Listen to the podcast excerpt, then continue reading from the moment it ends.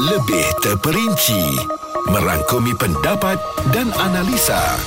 Bulletin FM, isu semasa dan info terkini. Anda yang bersama dengan Muaz setiap hari, terima kasih banyak-banyak. Sambil anda dengarkan diskusi harian, kita bawakan hari ini dalam Bicara Petang, kisah mengenai perbelanjaan anak-anak sekolah ni lah. Sebab kita tahu bila kat sekolah ni, anak-anak kadang-kadang dia akan membandingkan perbelanjaan dia ataupun duit belanja dia.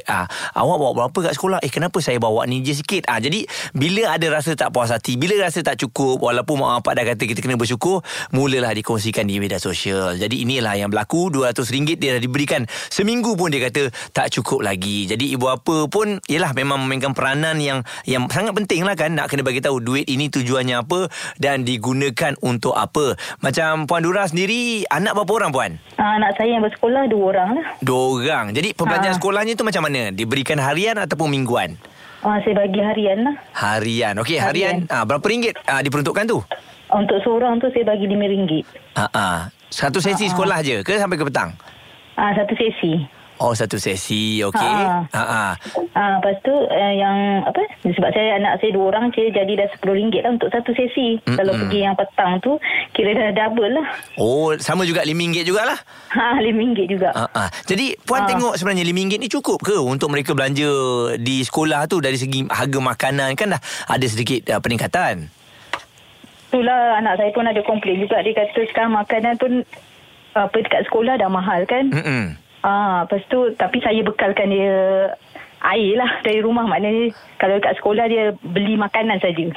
Kan? Air dia tak beli. Itu dah boleh berjimat dah tu. Kena berjimat jugalah sekarang ni. Betul. Jadi ada tak dia pernah membandingkan? Dia kata kenapa kawan adik dapat RM10 pergi sekolah satu hari? Tapi Alhamdulillah lah anak saya tak ada pun komplain macam tu lah. Setakat ni tak ada lagi saya dengar. Yelah, dia cukup lah tu. RM5 tu cukup sangat lah. Mungkin lah. Mungkin cukup kot. Mungkin tak cukup. Tahulah kan, sebab budak sekolah rendah kan. Dia tak banyak memikir lagi. Dia nak beli makan dia je kan. Budak sekolah rendah tak berapa banyak. Kalau sekolah menengah mungkin lah. Masa zaman Puan dulu, sekolah-sekolah kan, ada tak mak bapak yang bagi duit poket? Macam seminggu dia bagi RM50 untuk belanja apa-apa saja.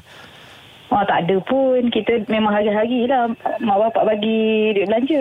Tak adalah bagi duit poket. Maksudnya kena simpan sendiri lah lepas tu. Pandai-pandai lah. Okey, maksudnya Puan pun tak nak manjakan anak, bagi duit yang berlebihan. Biar cukup-cukup je kan. Betul-betul. Apa pendapat Puan apabila ada yelah, adik-adik kita yang tak bersyukur? Dia rasa RM200 tu pun tak cukup untuk nak belanja sekolah. Tak adalah. Buat masa sekarang ni kita kena berjimat-jimat. Kita kena ingatkan anak-anak kita tu macam mana kan sekarang ni. Dengan keadaan ekonomi macam ni, kita kena yelah berjimat-jimat lah. Benda tu kena cakap hari-hari ya. Yeah. Jadi kalau kita tengok rata-rata yang balas komen di Twitter ni, katanya dia ni rehat makan buffet ke sampai RM200 pun tak cukup. Dan ada juga yang katanya mungkin ini konten je kot, takkanlah RM200 tu tak cukup. Tapi kita tak tahu, kadang-kadang mungkinlah perbelanjaan anak ni berbeza mengikut level keluarga. Kalau M40 begini, B40 begini, T20 pastinya belanja dia lebih tinggi. Tinggilah kan. Jadi apa-apa pun saya rasa memang yang paling penting adalah kita letakkan rasa syukur tu kepada anak-anak kita tu, kena cakap setiap hari. Dan satu lagi, jangan kita samakan belanja zaman kita dengan zaman sekarang sama. Dah tak sama dah. Memang saya bagi anak saya pun bila tengok harga makanan pun dah ada sedikit peningkatan. Contohnya macam air, ada yang harganya RM2. Makanan pun, satu makanan pun dah RM2. Jadi dah RM4. Kalau kita bagi RM4 memang ngam-ngam lah dia boleh makan kan. Tapi itulah saya rasa salah satu caranya adalah air itu memang kita kena bekalkan. Jadi itu cara yang sangat-sangat jimat.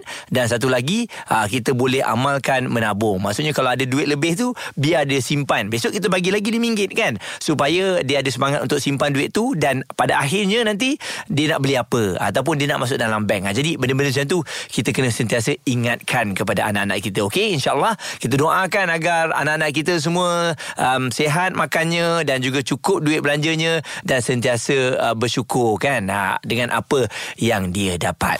Kami kongsikan berita terkini di Bulletin FM, isu semasa dan info terkini.